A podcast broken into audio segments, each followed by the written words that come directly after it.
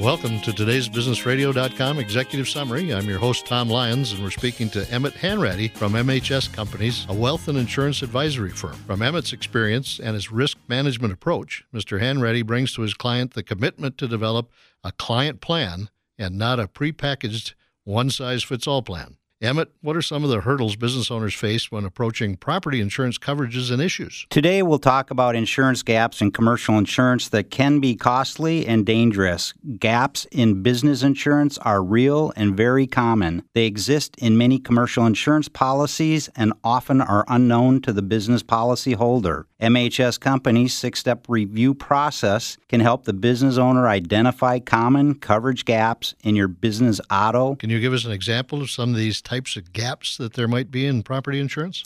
One of the most common and basic gaps is due to the incomplete or inaccurate list of insureds on the policy. An example, improperly shown first name insureds or not providing additional insured status. Thank you, Mr. Hanratty. Check out today'sbusinessradio.com for contact information and our business reference library. Our TBR advisory firms are committed to helping with all of your business issues. This content is provided for general information and should not be treated as a substitute for professional advice. Please listen weekday afternoons during Barrero on the Fan right after the top 5 at 5 for another executive summary from today'sbusinessradio.com.